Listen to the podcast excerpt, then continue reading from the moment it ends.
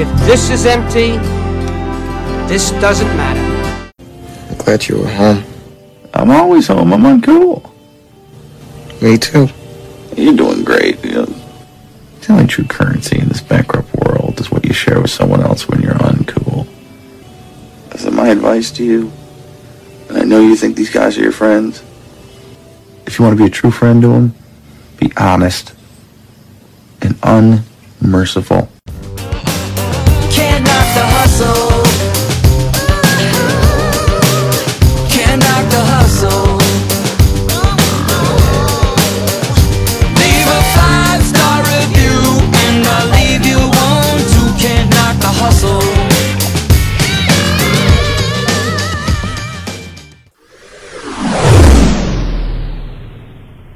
All right, Go Bros. We have a uh, great Go Brother in the studio today, and I'm excited about this. We're going to learn a lot of different things. So, uh, uh, Sam Monreal, welcome to Grab Life a Big, uh, the Go Abundance podcast. Hey, glad to be here. Uh, excited to share some of the recent happenings in my world with the other Go Bros. Hey, buddy, why don't you kind of tell just first, uh, you know, let's get a five minute five minute thing on who Sam Monreal is. What what about you? Like, where were you born? Give me your childhood, all that crap, and all the way up to today.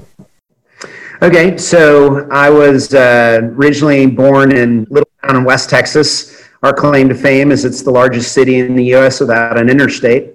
So you know that's a, that's a little town, and you know my, my dad was a uh, postal worker. My mom was a nurse.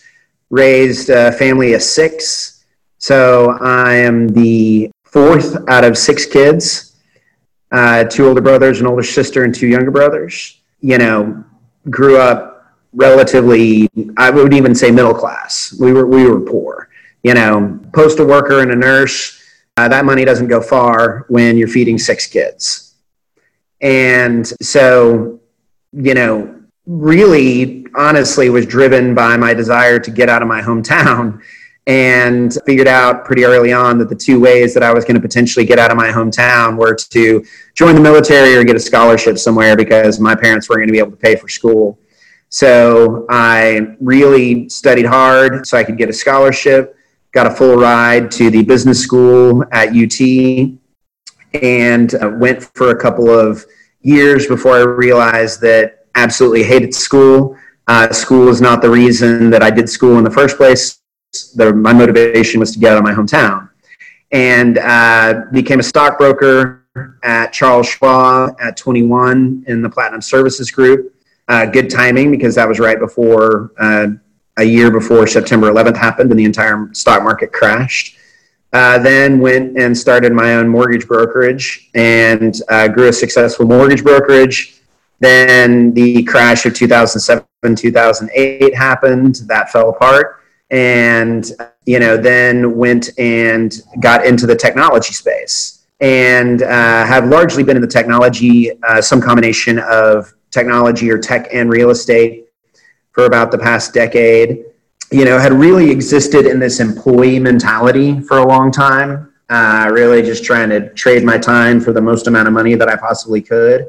And sales was always my uh, method to do that. You know, sales is one of the places where you can make the most money.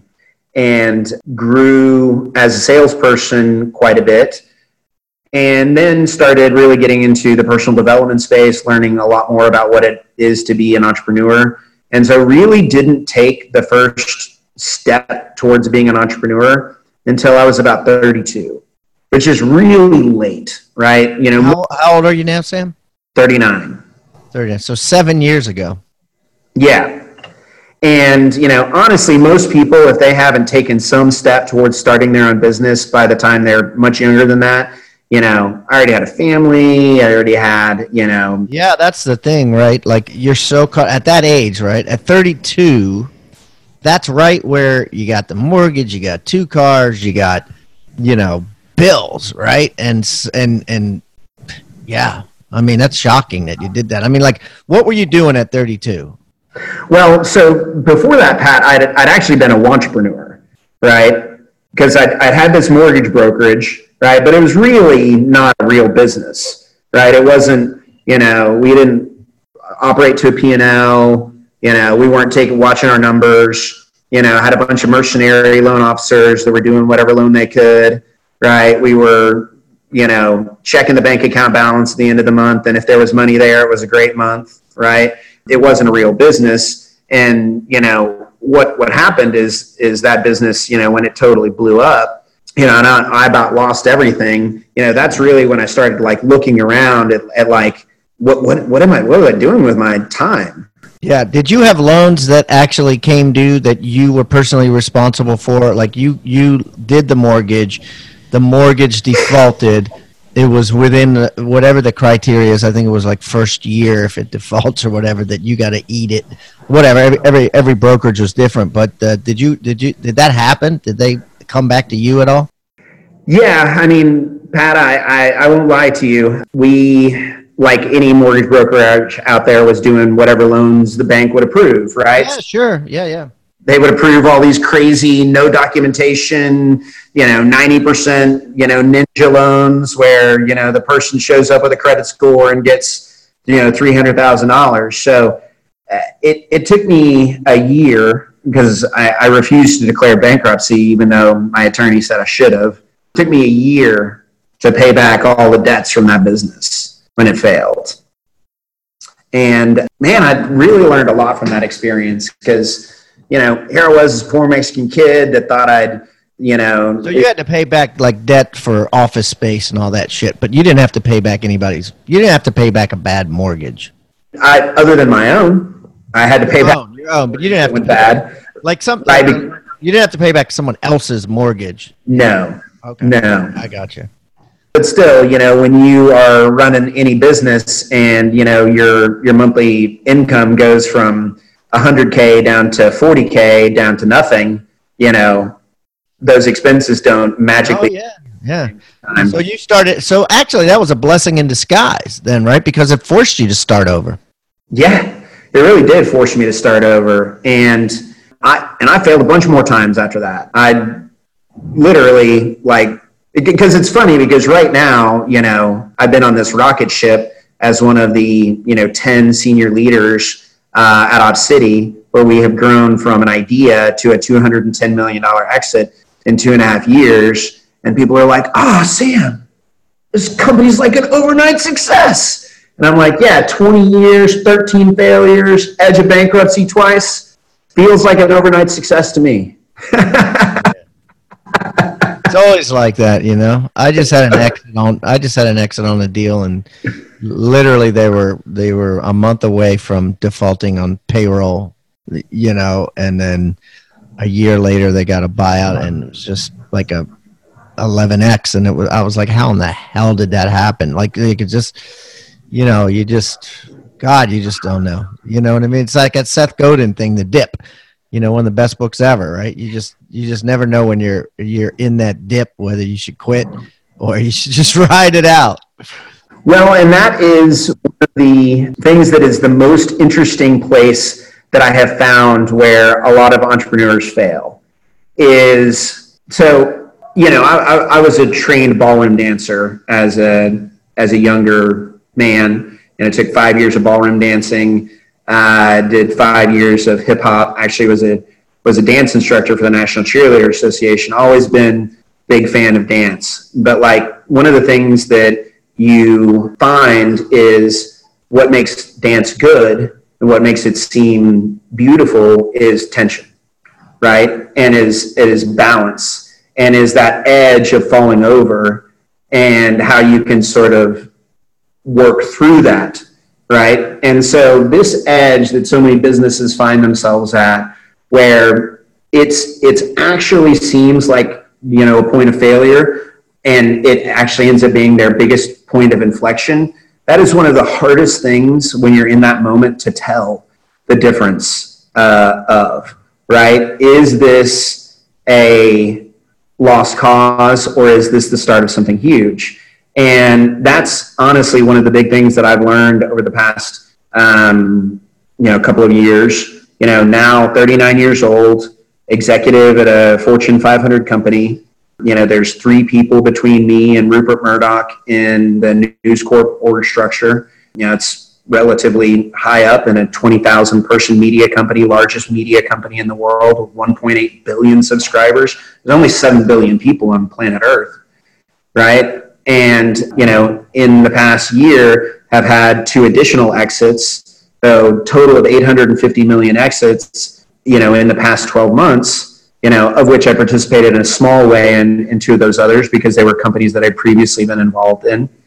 Um, And that you were just involved in from a consulting for the other two. You're saying right? Like So one of them, Oh, one of them, I was actually an employee that I, you know, early on, you know, led the uh, sales org there. The other one, we were a consulting uh, firm. You know, my my consulting firm, PitchStack, to which is one of my businesses. Um, we provide consulting services mainly to startups that are looking to scale, and uh, we've learned how to do that through providing the right sales resources for them to do that. And you know, this company, MineralSoft, was uh, one that provided a technology for the oil and gas space, and uh, we helped them grow through to exit. You know, Spredfast, this other company uh, that was acquired by Lithium, who was owned by Vista Equity Partners. You know, that was actually one of those. You know, But did, on those two, did you own private stock in those companies? Like, is there private stock certificates that have your name on it in those companies? In Spredfast, yeah. In Spredfast? Well, not because they got it was a wholesale buyout. right, but but you got so you got paid on that one. Yeah, but you know, Pat, be totally honest with you, I've got drawers and drawers and drawers full of stock certificates that are really great for starting my next campfire. Yeah, right. So so but but hey, as long as you got paid on it. So all right, so let's let's Start us on nowhere. let's talk about uh, let's talk about some nitty gritty here. So um, going through like uh, little one sheet items. So what is your horizontal income currently? So my horizontal income is right at 120,000. So, So, 10, 10 uh, grand a month. And how do you, how's that coming? Like, where's that coming from? So um, I have, you know, uh, three main places of horizontal income. So I have uh, residential real estate. And so with my residential real estate, I run a little bit of a different strategy than traditional real estate investor. I run sort of a luxury Airbnb model. So I buy ultra, um, they're extremely well decorated. As a matter of fact, uh, one of my properties here in Austin was recently named, you know, one of Airbnb's top 50 large homes. And so, you know, I can generally make 2x, in some cases 3x, what I would in traditional rent. So by um, having that strategy, I'm actually earning significantly more in horizontal income from residential real estate than a traditional uh, property owner, though there's a lot more management expenses. Sure, involved. sure. Do you manage them or do you pay somebody? No, I have the top. full-time employees that, well, well, they're employees of mine. Uh, I didn't turn it over to a management company. I have a, a handyman contractor. I have a, you know, somebody that manages my guest interactions. I have full-time cleaning staff. I'm not afraid to have Yeah, yeah, employees. You know, it's just easier than turning it over to like a, a management company. So there's that. That's uh, my primary source of horizontal income. Then, you know, my secondary source of horizontal income is, well, actually, that's, this is really my primary source of horizontal income is my consulting firm, PitchStack. Now, I, it's sort of on the edge of vertical income and horizontal income. I don't actually work with any of our clients anymore, except on a very limited basis. Um, I generally stick with the Robert Kiyosaki definition of horizontal income as something that you spend less than one day a week working on. And I definitely spend less than one day a week working on that business. What what percentage uh, that company do you own? 100%. Oh, that's your company. That's right. And I have 15 consultants that I offer out to the technology landscape and, you know, nothing like having three exits to keep us pretty full of client work. I see. And you're doing uh, actually you're working for David and Aaron right now on something, right? Yeah, David and Aaron and I are working on a project with a, a consulting or with a technology firm that they acquired here in the uh, Texas area, and you know, doing some learnings about that. As a matter of fact, meeting with those guys next week to talk about you know how that engagement's progressing and what we need to do next. And we generally, the, one of the things that I like about our model at PitchStack is we generally work with companies on a retainer, commission, and equity basis. So, you know, I kind of describe rods out in the field with these different companies where when we do have these exits that happen, you know, we get a little uh, piece of that value that we provided, you know, in these spikes in, in income. Yeah. And then, So, so how, many, how many people, like, how many clients do you work with on Pitch Stack a year? Would you say 22 is what I've got right now. twenty-two? Wow. And and so is uh, you know, I guess Realtor.com they they they don't mind you doing you know having twenty-two clients and you know that sort of thing. Oh, they love it.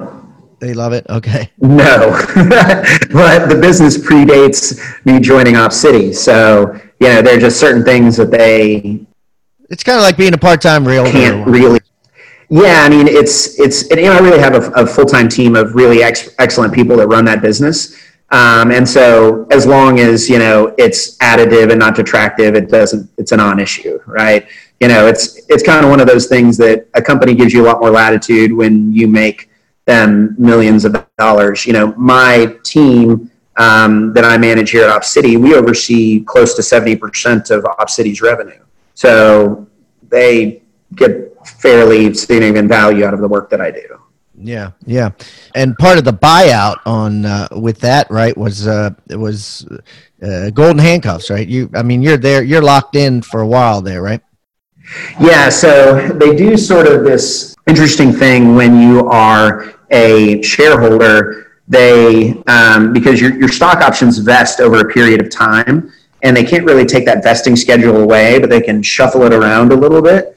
Um, and so instead of going from a monthly vesting schedule, it went to a quarterly vesting schedule. So it keeps you uh, on the hook for a couple more months, right? And then as that vesting schedule is trending down, they ramp up what they call a retention bonus. So, for instance, you know, in year four, you know, they'd pay me a hundred grand just to stay around, right, as part of my retention bonus because, you know, and that's on top of my salary and commission and all the other bonuses and incentives that I get just to, you know, trade off the crossover. And that, that's ultimately how they keep employees locked in. And I am fully cognizant that, you know, as an employee of the business, you know, I have a certain role that I play within the organization. I wouldn't consider, you know, myself in an entrepreneurial entrepreneurial role, even though I am an entrepreneur within the business. And so, you know, my objective with the money that I make at Op City, because I don't need it to live on, you know, I'm 100%er, you know, I can live off of my horizontal income. That was actually my goal to be able to retire at 40 if I wanted to. Yeah. So your monthly bills are ten grand, is what you're saying. Yeah, and I mean that's with me, you know, living not frugally, right? right. But, but then, but then if I add in pitch stack, like what, like your pitch stack income plus your, it, let's say pitch stack is horizontal. I mean, I guess it'd be debatable, but you know, you know, with 22 clients, uh, I imagine you got to be involved with them uh, to some level, unless you're Yep. just like a, you know. But let's, I don't know, man. It's not just a, like a, a realtor giving a referral fee to an agent in Massachusetts that, that lives in Texas, right? You're not like just flipping them to other consultants. no, not at all. No, I, I'm very much, I'm very much involved. You know, I'm just not involved to the same degree that the consultant is. So that, Yeah, I would say that's let, us call that vertical. So so what Okay. so let's say let's say what are your expenses like 20 grand, you know, normally, not not living frugally. yep, All right. So you're a 50 you're a 50 percenter, let's say. okay. But but okay, so let's talk about let's switch gears a little bit. Let's talk uh let's talk about health, age defying health. What what do you weigh, Sam? Uh, so right now I weigh uh, about 172, which is, you know, I'm actually bigger than I've been in a while. I was a boxer all through college. I talked about being a dancer earlier. You know, I've always been a distance runner, but man, I have been really focused on this grind and getting all of these companies to leave the nest, especially Op City and the massive growth that we've had here. And, you know, went through divorce earlier uh, in 2018 so had re- have really been focused on my daughter and uh, really been focused on growing these businesses and have honestly not been as focused on my health and fitness. And you know that is one of the things that i'm really working on in 2019 is reinvesting in a place that i get a lot of comfort and joy out of is you know getting that sweat on and, and getting that physical exertion to just feel centered. I mean, what what did you weigh two years ago? About 165. And you're 172, you said? Yeah. Oh, that ain't. I mean, whatever. I mean, seven pounds, right? So, so what? What? So, what is your exercise routine now? Yeah, so I do intermittent fasting, which um, is uh, helps on the diet front. Tr- truthfully, Pat, one of the big things is that uh, two years ago I gave up alcohol entirely, and that has been you know massive on the weight management thing. I mean, you know, I imagine. How, now, how hard was that? well, I was a fairly fairly. Uh, what, what they call the uh, what are the British term for it? Convivial fellow. I mean, I could put it away.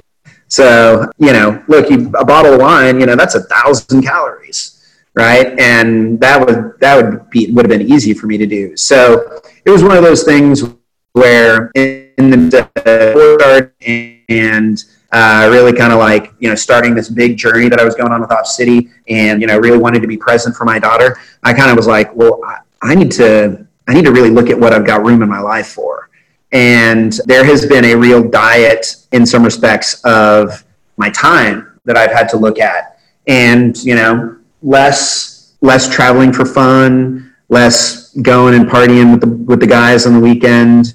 Um, you know, still find time to do those things, but you know, I just chose to lean into this sort of hustle that I knew that I was going to need to be on for a couple of years and you know I wanted to be clear headed and focused for that. I imagine, uh, you know, uh, another guy I know that that's been, you know, that quit drinking about, you know, eight years ago said to me that it, you know, every year gets easier because you're able to, you're able to say, hey, it's been two, I haven't had a drink in two years.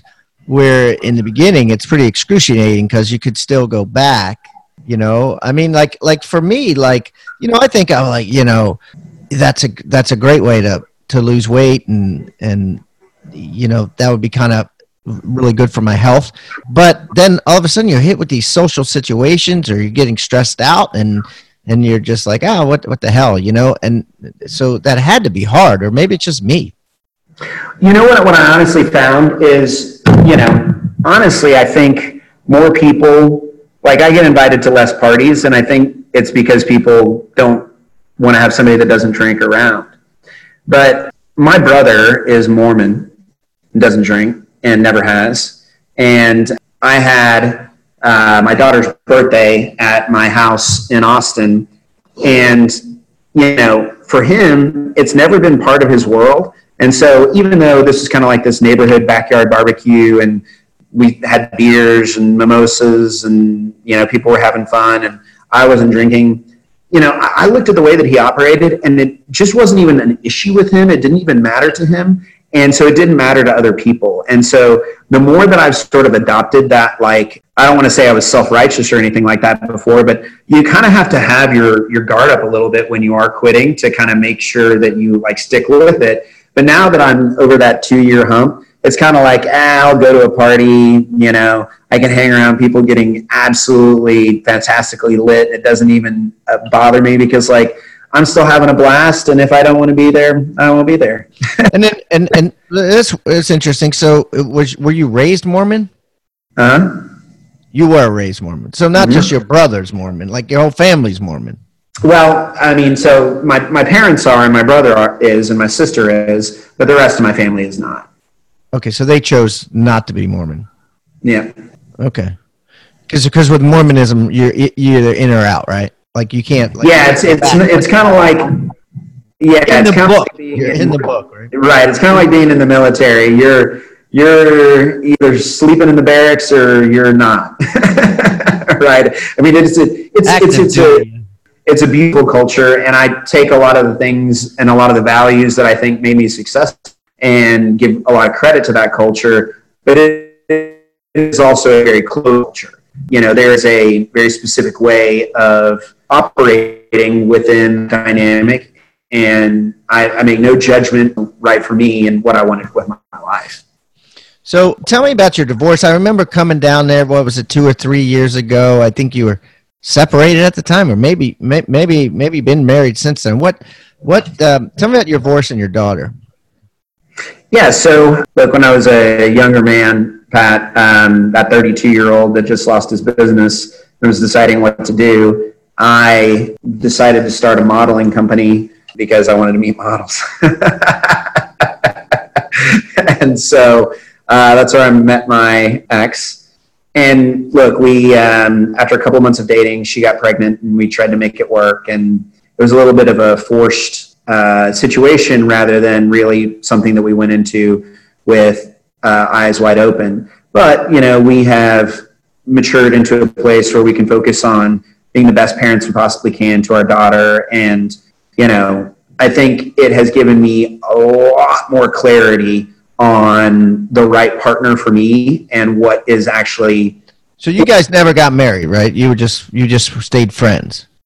No, I mean we were we were we were living together. I mean we even though we never actually uh, signed the paperwork, you know, luckily my smarter folks than I uh, said, you know, hey, hold off on that. You know, maybe maybe you want to check this out for a little bit. See, Because you've been good. I remember visiting, and, and you guys were like really. Didn't you live together for a while or something like that? yeah, Like, we lived together for three years. you lived together. No, but like like three years ago or so. Did you? Or you had a, a really interesting relationship. I don't remember the details, but it was like you live with her, but you right like you live together and and were dating other people, right? Something like that. Yeah, so we she was pregnant, and you know, for the first couple of years of our daughter's life, we lived together in an exclusive way, and then we split and went and lived in separate homes and dated each other and dated other people, which was really, you know, honestly, being totally frank, I was dating other people.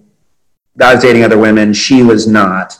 She was, you know, hoping to try and make things work. And then, you know, finally, whenever uh, she decided to move on and found somebody else that she wanted to be in a relationship with, you know, we had to go through the that at that time all of the paperwork and actually, you know, whenever you have a child together and you've been kind of operating in this friendly way, and and there's this guy who was really didn't understand what the hell it was that we were doing and he had just come from having his previous wife pass away and had a more traditional perspective on what relationships look like you know it forced us to actually go through the process of of essentially getting a divorce right because even though we were never married we had a child and we had assets and we had you know no custody agreement and we we had to go through the full legal process and it was painful right because you know Is that, what you? Is that what your 2018 divorce? Is that what? Is that a or is that a different marriage?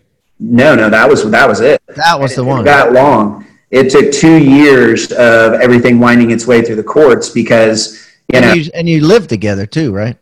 no we weren't living together at that Okay. time Okay. um, Are you but, still friends you know, now? mm, for, i wouldn't go that far Really? So now there's tension. Yeah, I mean, you know, look, Pat, um, she, you know, when we very first got together, you know, the, the scales were opposite. You know, I was an up and coming entrepreneur and she had a massive trust fund, but uh, rather than, you know, use her trust fund and invest it, she burned through it. And, um, you know, I built my businesses and built my net worth and built my income. So she wasn't able to tap into any of that though, right? Just, just right so she, she that was what caused so much static in going through the divorce process is because you know the law is very clear in the state of texas that you know if you weren't married you know you pay child support and that's it. And child support is maxed out in the state of texas. You know i pay the maximum the law will allow but you know she wasn't getting any alimony or any any chunk of my assets. And you know it took a lot of different judges and mediators and things like that to say to her no you're not getting any of this and her not liking that response And then how's the custody broken up now? so daughters my daughter's with me essentially three days a week and with her four days a week Oh, that worked out good too.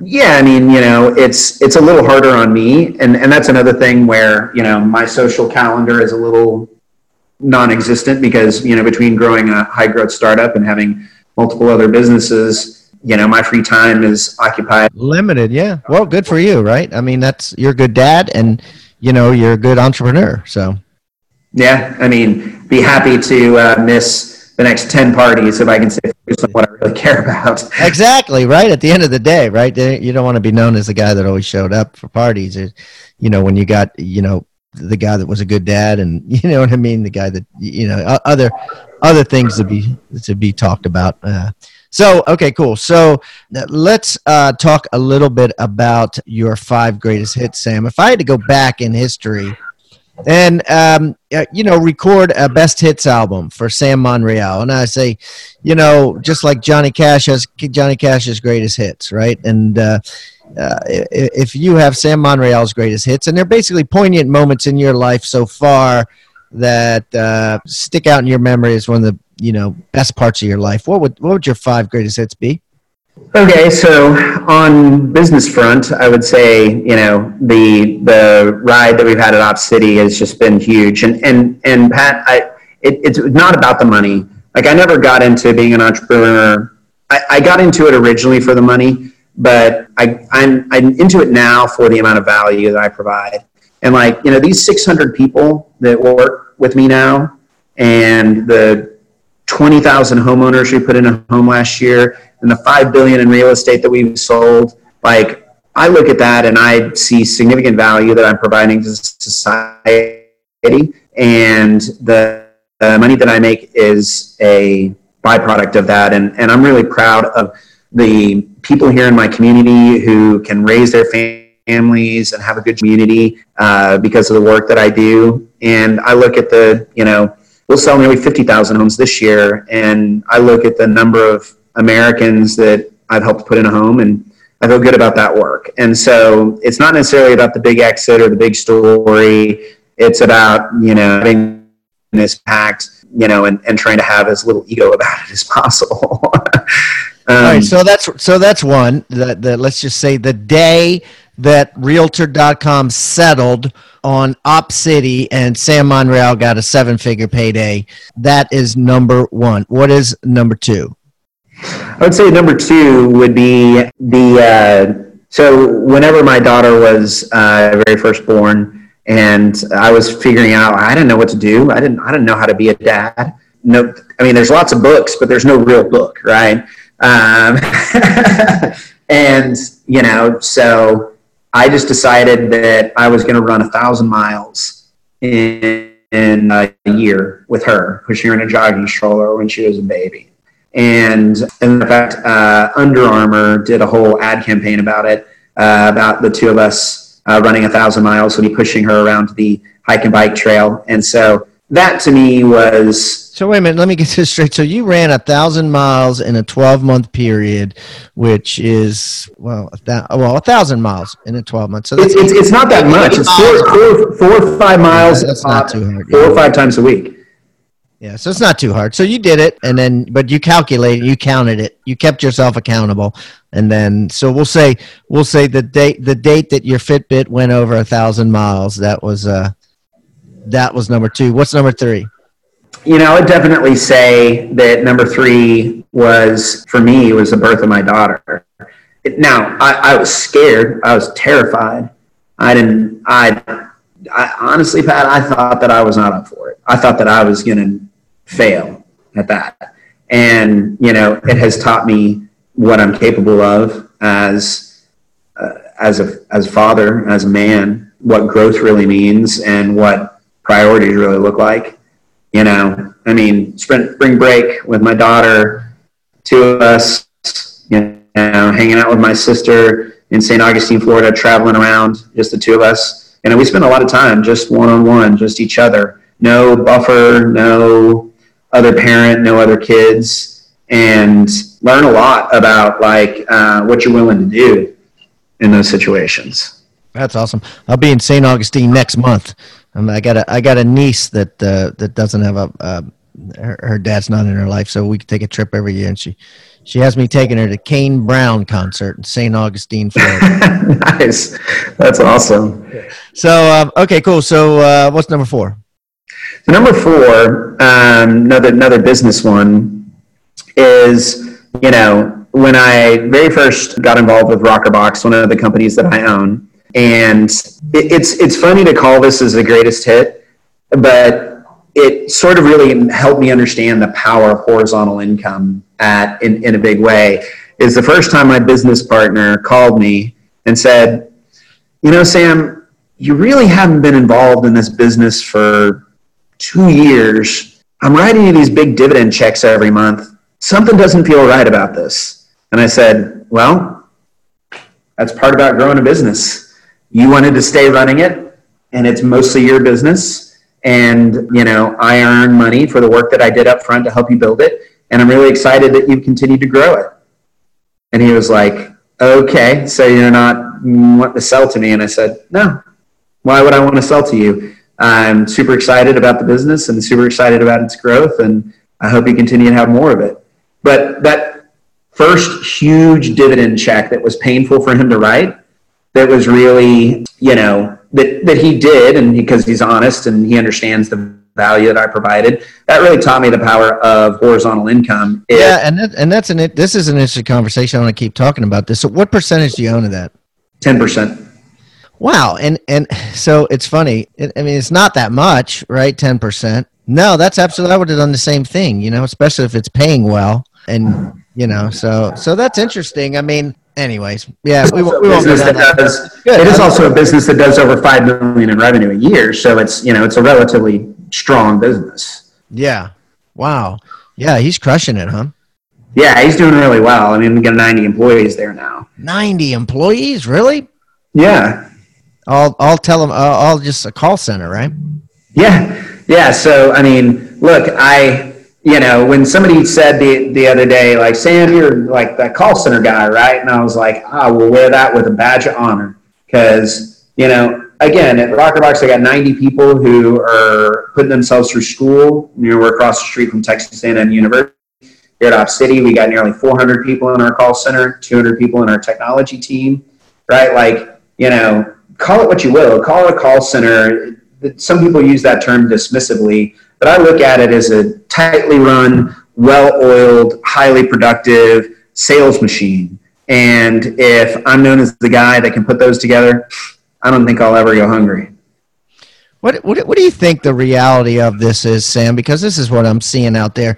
You know, you've got call centers like Op City and and uh, you know now owned by Realtor.com, and of course Zillow has their call center, and you know Rockerbox, and all calling these leads for real estate agents. By the way, guys, if you're not real estate agents, you, they just call the leads for real estate agents, and then they give the real estate agents the leads essentially uh, for a portion of the commission, right? So, Right. at what point do these big companies just say, you know what, we're giving away 65, 70% of a commission.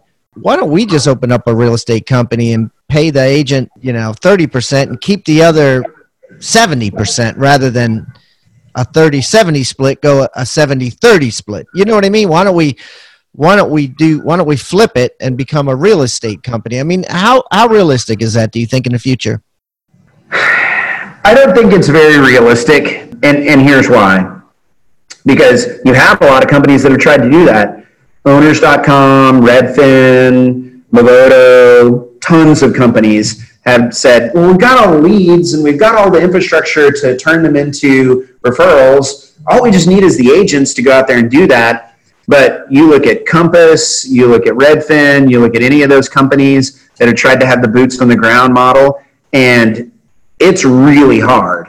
So interesting slide that I saw the other day. You know, Coldwell Banker. It took them 70 years to get to 10,000 agents. KW took them 18 years to get to 10,000 agents. Uh, EXP it took them eight years to get to 10,000 agents. Op City it took me two and a half years to get to 60,000 agents. I would have never done that if I was trying to go out there and hire agents on my own because we only have to fulfill a piece of the agent's overall equation. So I need the broker. I need the broker to be my partner because I need them managing the boots on the ground.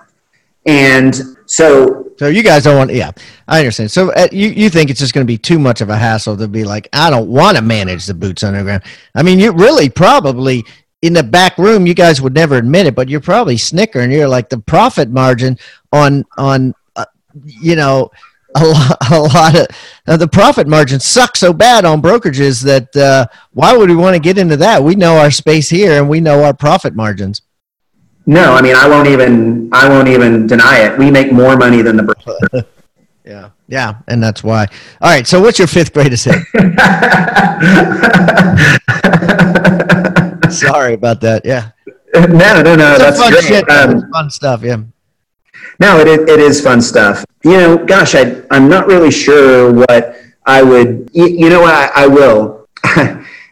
Truth, true story, Pat. Uh, chased a girl all the way to, uh, after college, all the way to Europe. Was going to go spend my summer with her. And uh, by the time I got there, she'd taken up with some other guy. And Honey, I'm home. she met me at the tr- get this. She met me at the train station to tell me like, uh, "Hey, uh, you got to find somewhere else to go." wow. I was like, "I'm right here," and so, but she obviously didn't think you were going to come. Huh? yeah, I, th- I, th- I think that's true. And but you know, it was one of those things where I kind of learn a little bit about your own grit and determination and your own passion for adventure.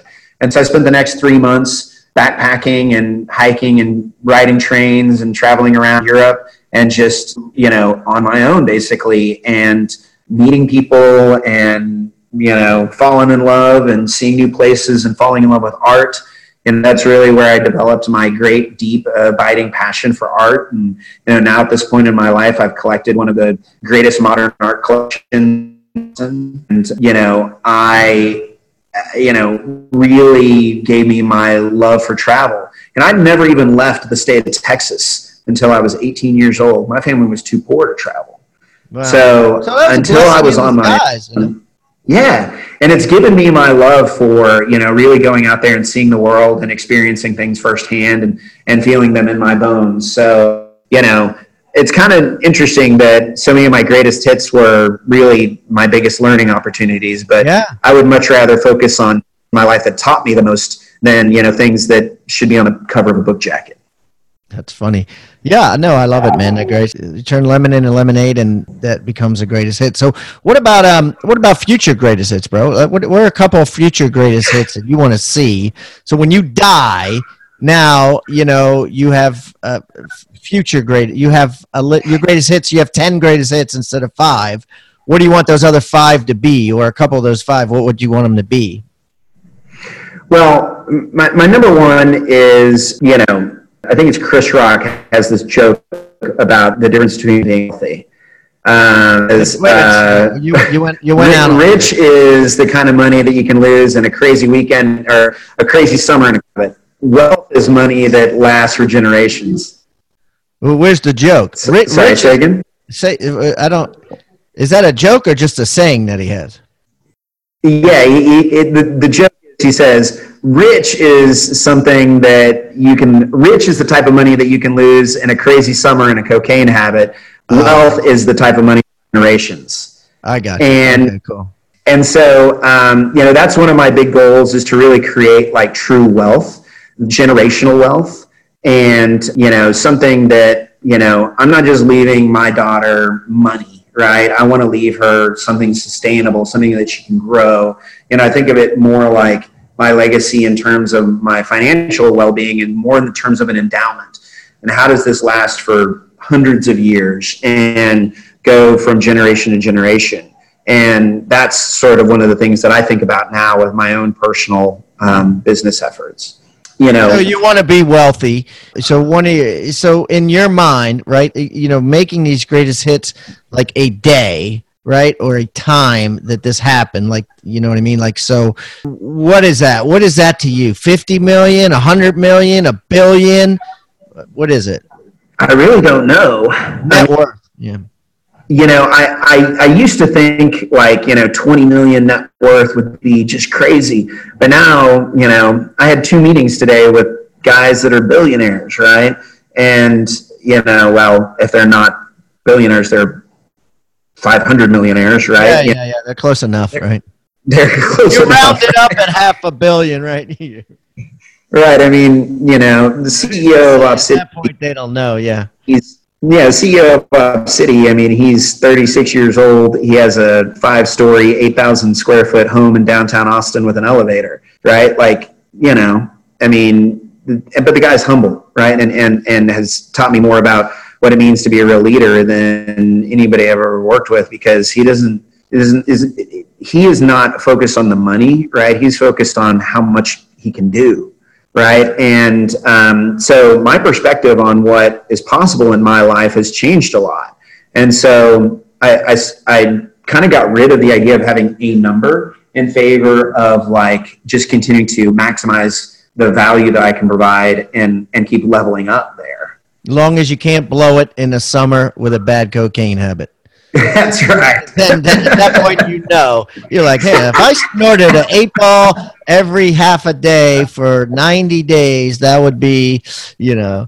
Uh, so okay, well maybe maybe someday when you can't see, Um, you'll figure out how much. So, you know, some of my greatest hits, and these have been on my one sheet year after year. M- my daughter getting married, me getting married again. You know, you know, one of my other greatest is I want to go on a year long trip where I just travel around the world for a year straight, no work, and you know, just me and my daughter and my family, and and really just just really dig into places and really spend time there and not be rushed and not be, you know, always thinking about where else I need to be and really truly take a year off to do that. I think that would be a huge thing for me.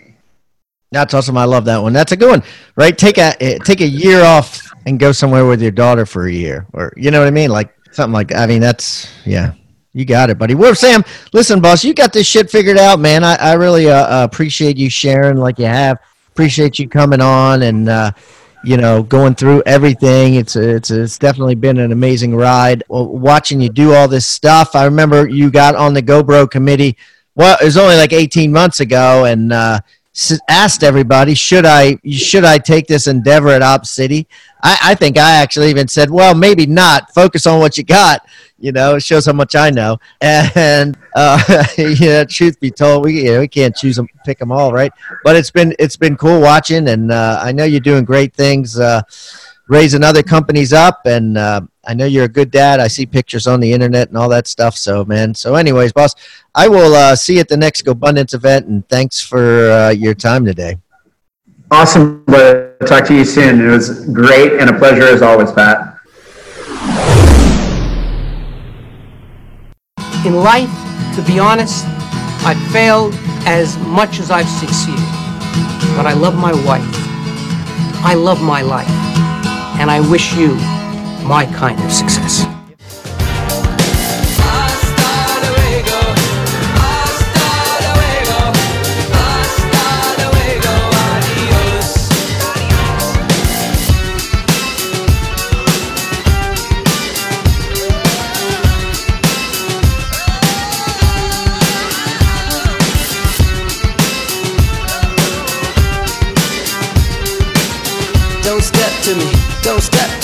Don't step to me, bitch.